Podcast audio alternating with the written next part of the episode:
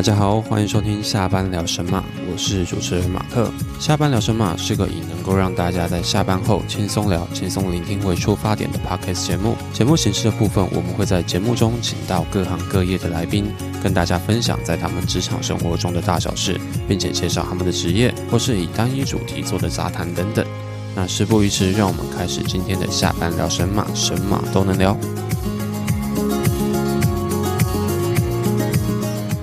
大家好，欢迎收听今天的下班聊什么。本集请到的来宾是前职业军人的 Louis。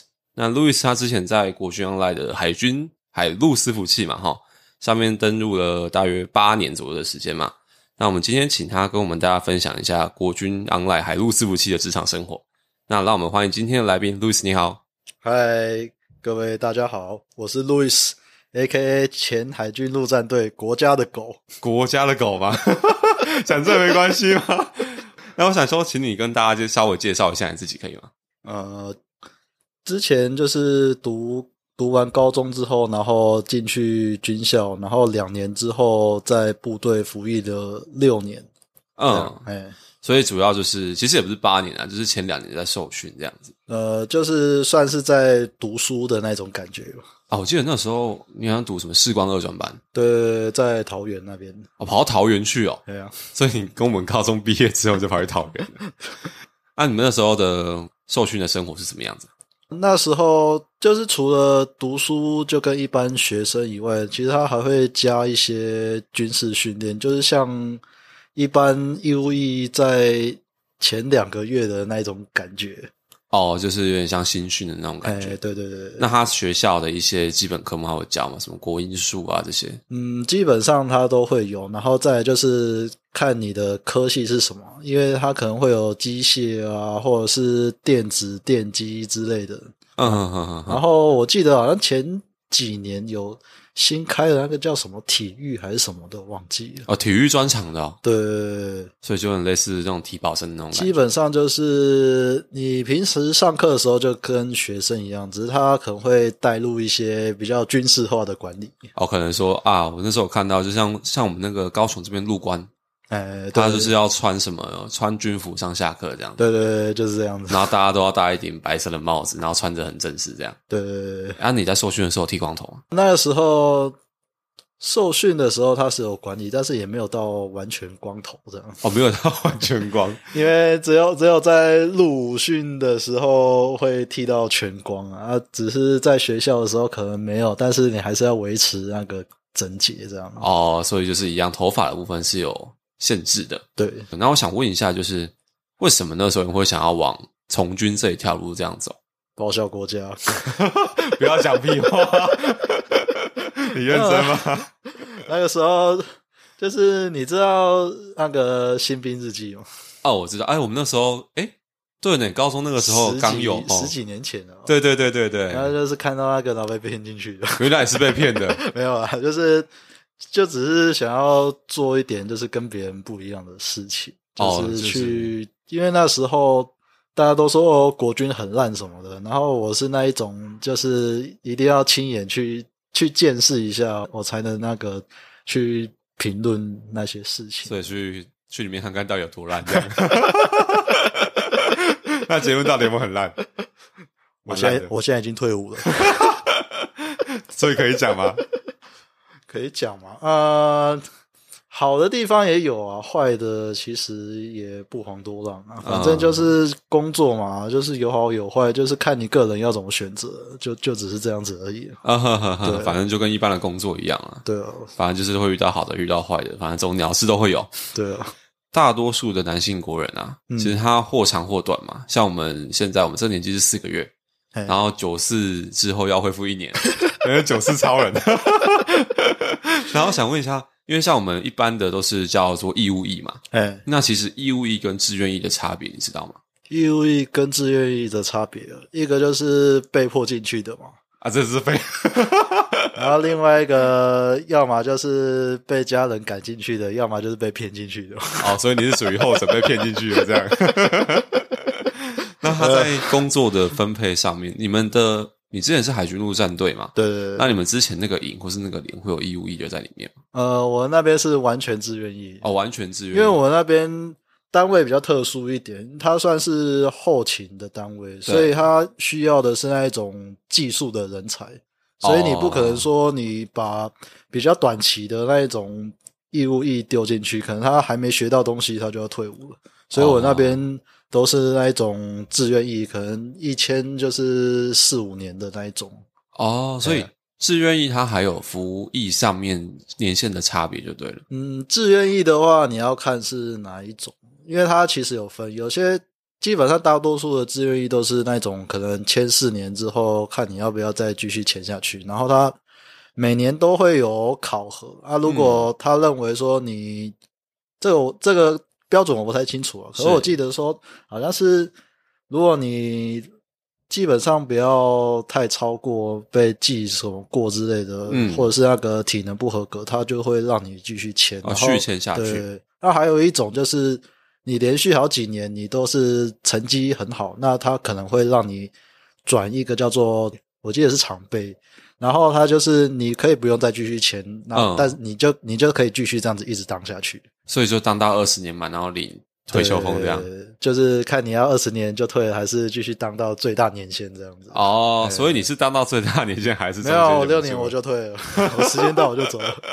因为那个读军校，他有义期要还给国家，我时间到我就走。哦，所以你六年是读军校之后一定要还给国家的义期。对，就因为他国家栽培你，然后就是这段期间你不用去付学费，然后他还会给你钱。哦，他还有给你零用钱哦。对，就零用钱少少的，之那时候好像是一万三吧，一个月给你一万三。对啊，然后现在多少我忘记了，反正应该通货膨胀，但不见得薪水会涨啊。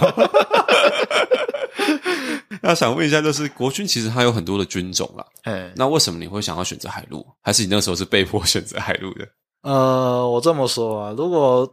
当有人就是男生都会开启这个话题，然后别人问你你是什么军种，然后别人说陆军呢，哦，然后说陆战队，哦哟，陆战队，啊，对对对，当时跟我讲，我也是这个，我也是这个反应，我说，哦哟，陆战队，很像很屌，啊，就是也没什么啊，反正就是穿着穿跟别人不一样的衣服，就是感觉自己好像很厉害那种。陆战队是什么颜色的？土黄色。陆战队的话，就是那一种，以前的话是我们叫虎斑迷彩。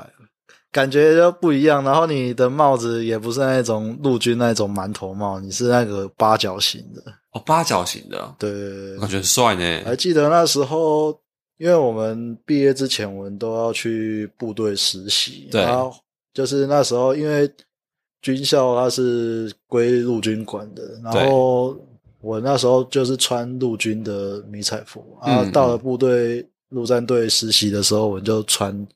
他们的那个迷彩服，就陆战的迷彩啊。那时候我就这样子穿着回去，然后看到那一群同学，我们同我们同梯的同学，嗯，然后穿那个陆军的，我就觉得自己好像高了一等那种感觉。其实海陆特别帅的感觉。呃，其实其实也其实也没没什么，就是觉得你要做就要做。的跟别人不一样啊！我了解，所以这是这也是你为什么会选择去从军的理由啦。哈。对，算是一种荣誉哦。所以那想问一下，就是你们其实海陆还是会有义务役的人吗？那其实为什么大家常常会说义务役的会很怕抽到海军陆战队的钱？可能是过去给他们的那种观感吧，应该说他们的性质的关系，就是比陆军还要超。感觉上。哦，对，因为我以前常常把那个海军陆战队跟那什么特战部队搞错。啊，因为后来不是说那个什么 Discovery 吗？哎，他不是有播什么什么海龙蛙兵？哎，对，那个真的是哦，超可怕的，超狂。因为大家都觉得说陆战队都是这样子抽，所以对，跟那个相等这样，抽到陆战队，脸色就铁青。所以事实上，陆战队会很超啊。嗯，你要看你的单位是什么，因为你不可能，你不可能打仗的时候所有人都拿着枪往前冲。一定的，对啊。你还有一些可能你要有后勤的啦，有管一些装备的啦，有的没有的。然后第一线那种野战部队真的会比较吵，因为还是有体能上的要求。哦，那讲到体能的话，那你的单位会要求到体能吗？还是说所有单位都会？呃，基本上就是体能的话，我因为我们有那种所谓的检测，对。那种年度考核，所以多多少少都会要。你要看那个单位他重不重视，因为我六年下来换了四个主管，然后每一个人对体能的要求都不太一样。有些可能就是你时间到，你就是要去运动啊；有些是我不管你，你就检测有过就好，对，就自己想办法，反正不要给我添麻烦就好了。检测的标准你有帮他讲？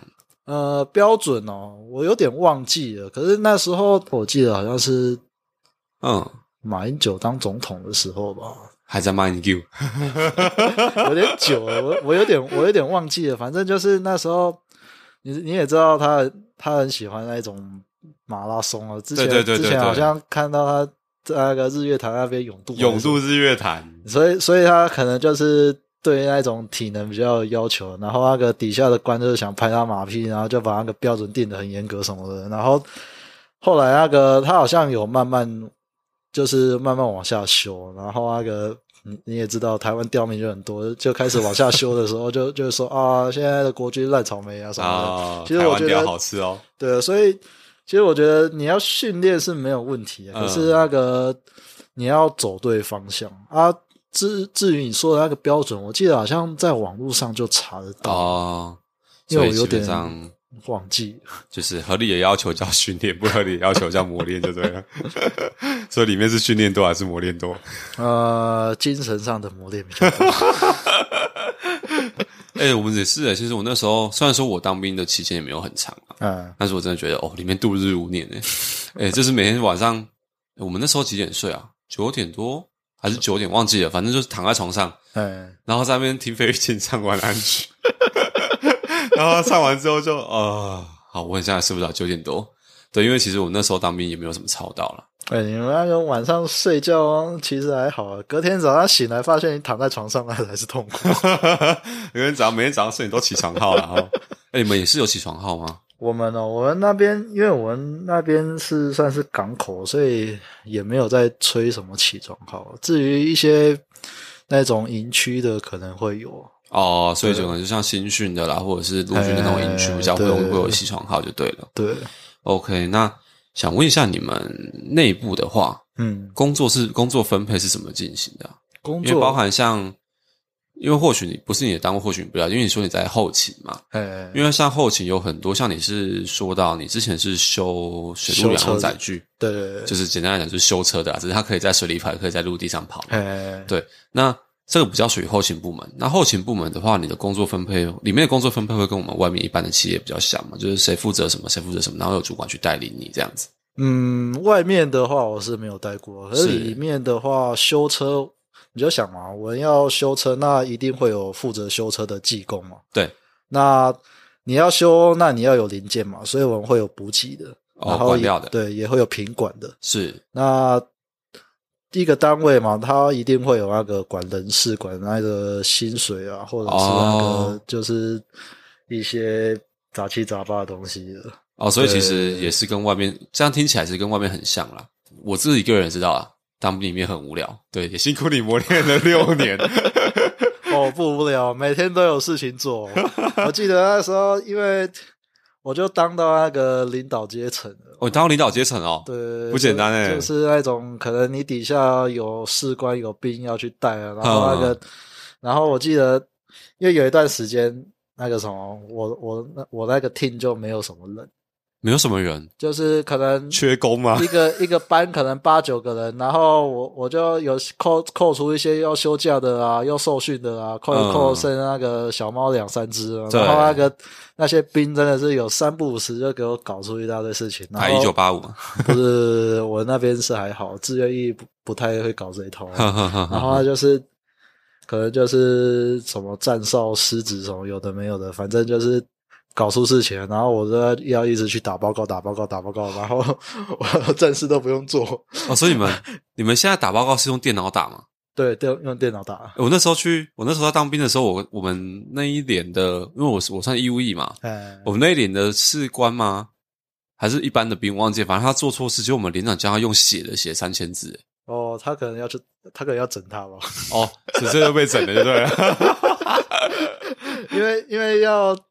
现在要惩处比较麻烦，就算你是要叫他罚勤啊什么的，哎，也是要经过开会讨论，然后同意之后你才能去执行。什么惩戒委员会之类的？对啊，写报告比较简单，因为你就名义上就说啊，你就把那个事发经过什么的给他写一写。对对对 对，然后就是变相剥夺他休息时间。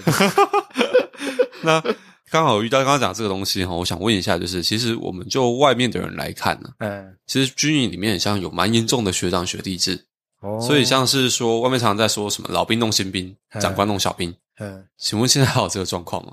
呃，其他单位我是不知道，其实我那边蛮和谐，好像没有什么这种问题，嗯，因为那种后勤单位都是靠技术。在那个工作，所以就是基本上就是谁技术比较好，谁就说话比较大声 哦，所以就有点像我们外面的所谓的工厂形态的这种感觉啦。类似，就是谁技术好，谁讲谁就比较有话语权这样子。对，可是也是要尊重一下上面的，就算他就算他想法比较特殊一点。哦，这个我了解，我了解。我们在外面有遇到啊，像我们之前，我们有的朋友也是说他的主管。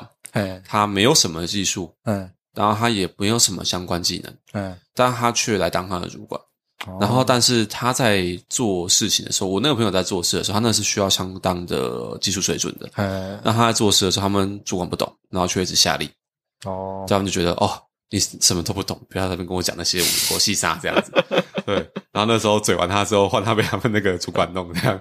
考级就被打得很差，有时候就是要学会沟通啊。可以那沟通跟做人很重要。那你在当兵的时候，你有学到沟通跟做人吗？哦，这个这个，我有时候有，我有时候真的是没办法演戏，你知道吗？你知道我有时候我都不太演的，我个性比较直然哈。对，因为我我记得我我记得有一次我印象很深刻，就是因为我们在修东西，修完之后会进入那个品管的阶段，就是你要去看。我们修出来的东西有没有问题？然后他就是完成之后嘛，他就去试。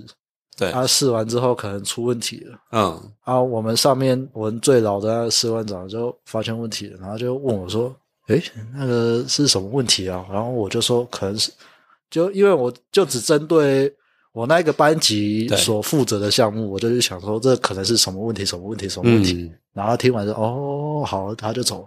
然后过没多久，我班长就来骂我啊！为什么骂你？因为他就骂我说啊，你怎么说我们班上有有问题啊什么的啊？如果有问题的话，你就带着你的人去修啊！我就说他问我有什么问题啊，我就跟他讲，实话实说嘛。啊啊！班长的意思就是说，他就是你就不要讲我们班有问题，你就你就尽量推，尽量推掉，推掉，推掉，把他推掉。你就 你就说可能是别班的问题哦。我就想说那。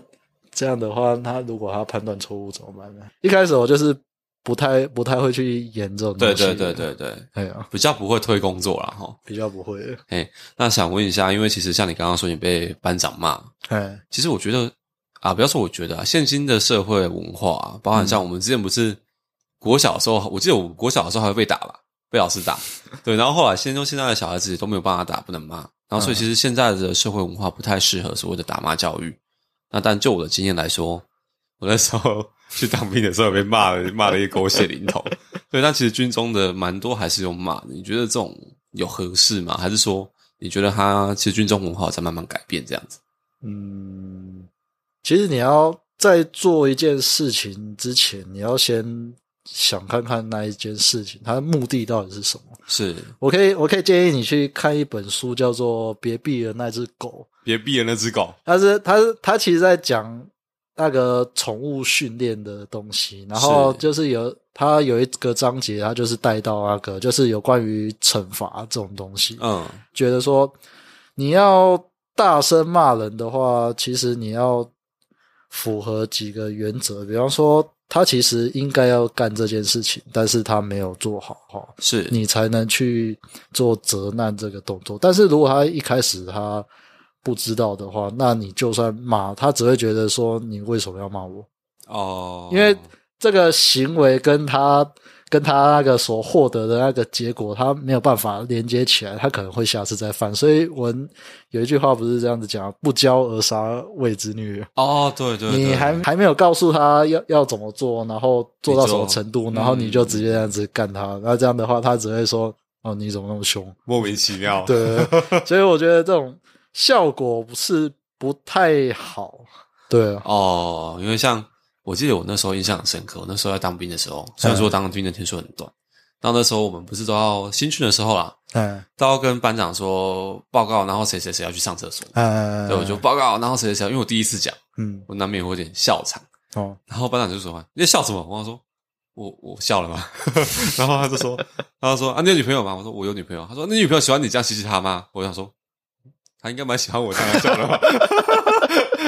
但 我那时候他说嗯好吧，我再笑可能被杀掉。他说好了，班班长抱歉，对对对，我会严肃一点。对，怎么当兵里面打都这么凶？对，但其实也有以另外一派人的说法，其实他们是说，嗯，从军这条路其实，嗯，军人这个其实很注重的是服从嘛。所以如果你有办法怎么讲？他说其实责骂也是一种管理层面的部分，就是一种管理的手段呢。就是如果你用责骂去树立你的一些像官威。或者是权威，你反而会比较好带兵。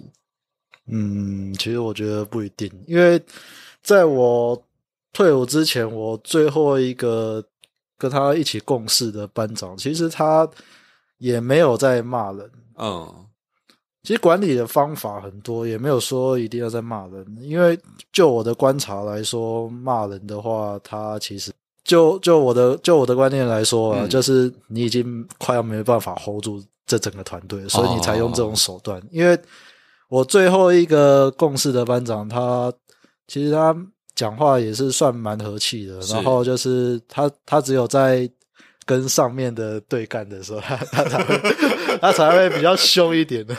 对上不对下，对，就是这种主管不错哎。因为因为就管理来说，就是第一个你要问目的，然后再再去找手段。对对对，所以。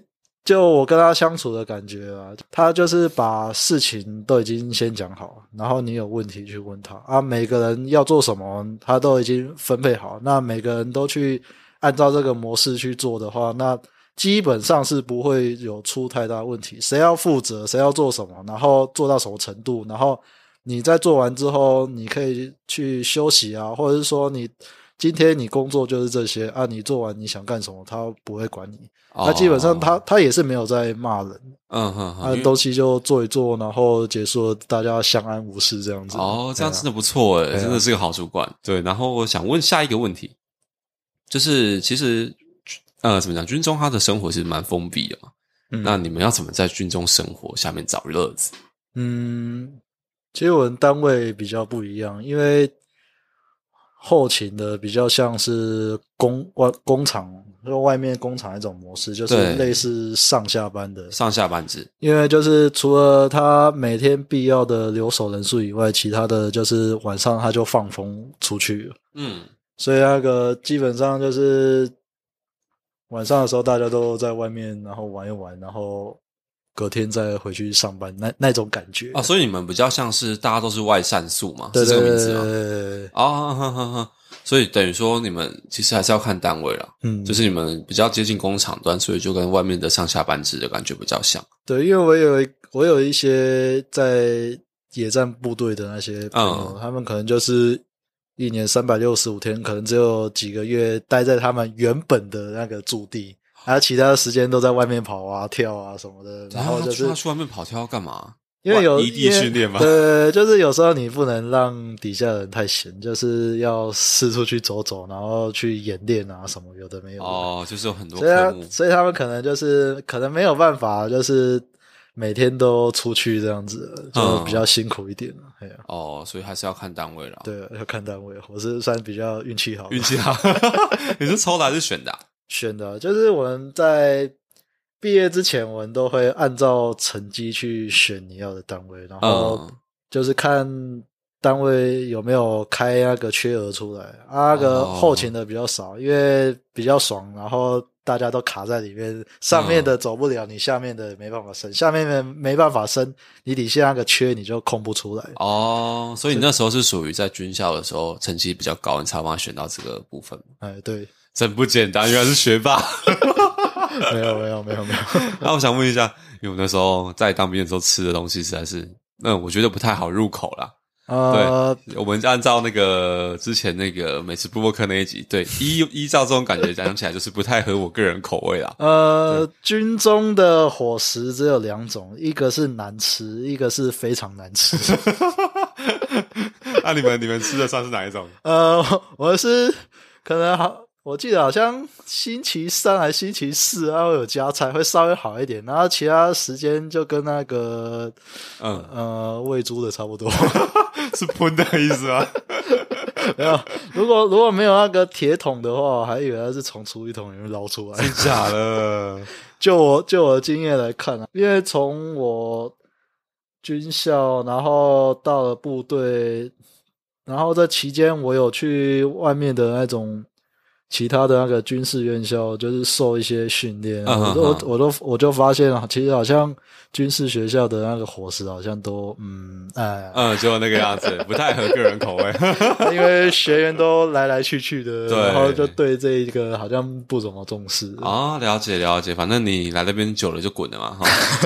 反正你我也我也觉得你不会在那边待很久这样。你们受训通常都受训多久啊？受训哦，你呃。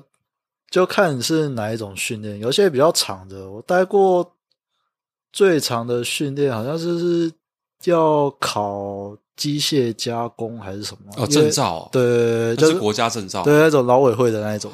我靠，机械，我记得机械加工证照不好考哎。呃，因为那时候每天都在练，我记得好像练了两三个月有，也好久。哦。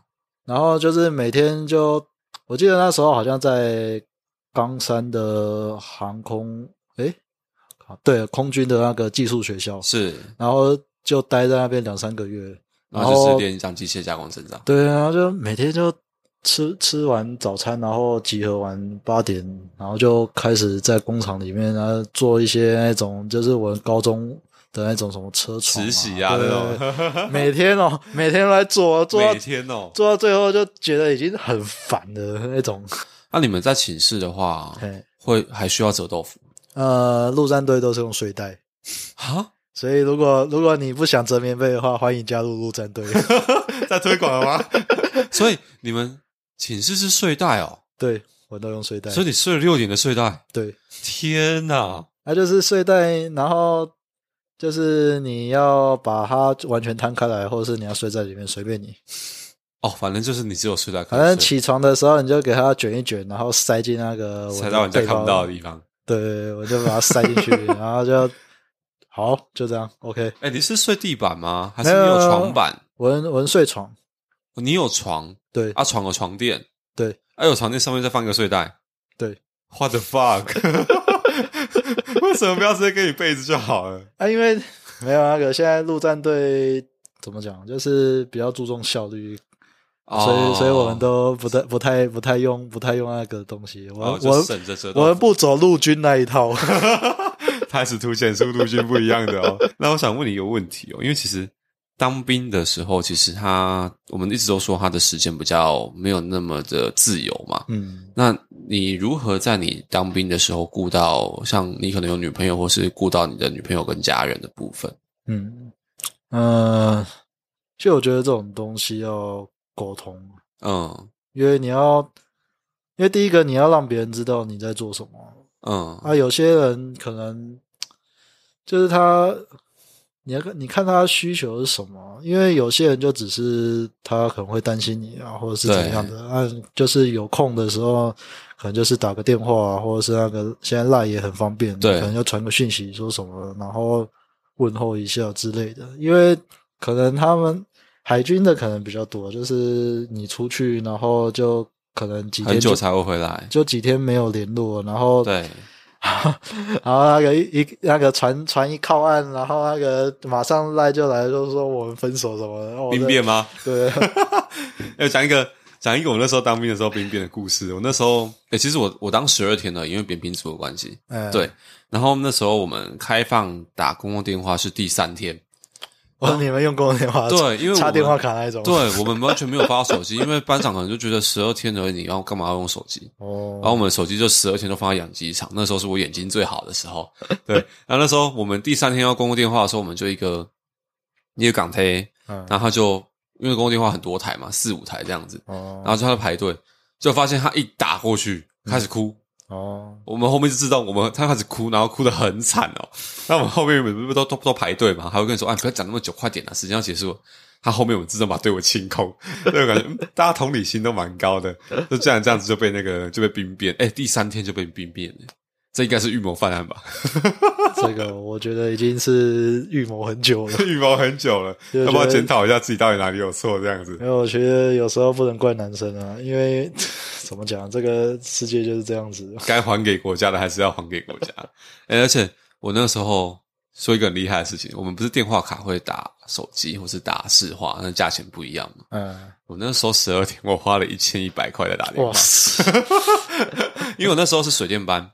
我原本是原本是器材班，啊，器材班就是负责搬，因为我们就是我们没有那个没有操课嘛，嗯，所以大多时候都是可能搬个搬个什么白板啊，嗯，搬个黑板啊，然后搬一些有的没的，啊，但反我们因为我们没有没有操课，我们就不会去搬到器械，所以我们都只有搬那个。然后后来就是班长在问说有没有人会修水电，嗯，那我们就我跟另外两个港推，我们就举手我们会修水电，那我们就负责去把水电。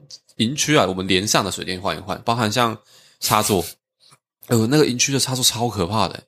我们插座其实各位听众可以知道，我们插座把它往外拔，你可以看到里面嘛，外外罩打开，哎，它里面满满的灰尘。然后说靠，这什么时候电线走火都不意外。对，然后我们就把整个营区的插座都换新，然后把他们水龙头、水龙头下面的水管也全部都换新。然后因为我们那时候知道，其实大家都说嘛，当兵做事情不能太快。你做事情做太快，你就会有下一份工作。对，我们就花了整整十二天，然后换了不知道四十几个还是五十几个插座，然后换了十几根的水龙头这样子。对，然后因为我那时候为什么就帮他讲到一千一百块的原因，是因为我们那时候都偷偷跑去打电话哦，就说啊，因为因为他们大家都在操课啊，啊，我们就负责换啊，嗯，而且我们就啊换一换换到没事，哎，龙伯和狼偷偷跑去打电话好了，就打给我女朋友，我女朋友还说。哎，你这时候为什么可以打电话？以前都什么时候打完？我说没有，偷偷打给你，这样不行吗？对，然后就默默的，就是十二天，我讲了一千一百块的电话，超厉害。而且有那些电话卡，我们有那个港台，哎，我觉得很特别。我们十二天还有人会签下去哦。对，然后签下去，他跟我说：“你电话卡可以给我吗？”我说：“你要干嘛？”他说：“我要拿来折豆腐用的。”哎，你那时候有这种，你那时候有这种小美感吗？呃，我是我是有被教导过这个，可是我都不我都不用电话卡的。哎，因为我发现电话放进去真的很挺的那个豆腐。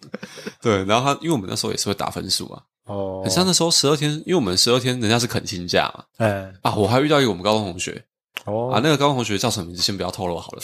那时候我在他那我们那一我们那一营啊，只有我们连是十二天。哦。然后因为我们有四个连嘛，然后那天就遇到他，他就说：“哎，马克你怎么在这边？”我说。哦，对啊，我在我在这边当兵啊，那好巧，我们同一同我们同一梯的，然后说嗯，应该是同一梯吧。然后就我第十二天的时候，我们十二天其实比较慢，比较慢退伍，嗯，比较慢离开营区，就是那边都可能到幺六或幺八，嗯，才离开。然后那一天就他，因为他们一般的四个月的，他十二天是肯亲假，哦，中午就走了。他只会跟我说：“马克，你怎么还在这边？”对我要我要肯亲假了呢。我就跟他说：“同学，我今天退伍呢。”我就跟他搞一个不行，他说奇怪，什么你今天退伍这样子？对，结果发现嗯，好惨哦。对，发现嗯，真的，其实十二天跟四个月的差别还是蛮大的。然后 那 m o j i 的感觉真的不太一样，呼吸到外面的自由空气真好啊。好了，那节目的最后，我想请路易斯跟我们说一下，如果你有没有一些话，可以对现在即将要入伍或者是之后有想要去当兵的人说，或者是给他们一些建议，这样。呃，如果你是如果你是被迫的话，不愿意。如果你是被迫的话，那么就是好好照顾你自己，好好照顾你自己。对，因为其实其实说实在的，人只要你只要一成年了，不不管不管是不管是什么情况啊，反正就是身体最重要，其他的我觉得都是其次。因为你在里面可能会发生一些比较不愉快的经验，不管是训练啊，或者是人际关系跟长官之类的相处啊，那就是不要受伤啊，身体和心理都是哦，还是以自己的身心健康为重。对啊，如果你是自愿意的话，那保重。除了除了我讲到的。健康之外啊，请你先想清楚你要的是什么。因为说实在的，里面的对我对我来说，呃，就是我该干的我都干了，那我没有办法改变的，那就这样子。啊 让我们随波逐流吧。那就是不要不要对那些会。付你钱的东西有太大的期待，就把它当做是工作就好。那如果你有什么抱负的话，那请你先把你的事情做好，然后有人肯定你之后，你再去实现。因为如果你的目标一开始太高的话，那你可能会被现实打败。哦，其实里面对啦，里面其实比较残酷一点啦，哈。所以。各位不愿意跟有愿意的人，大家就多听一下我们路易斯这一面的这些苦口婆心啊。那我们今天很感谢路易斯的来访，对，那我们也希望就是路易斯之后在我们他的之后的工作上能够顺利的这样子。OK，那我们谢谢路易斯。OK，那我们大家就我们下期再见，拜拜。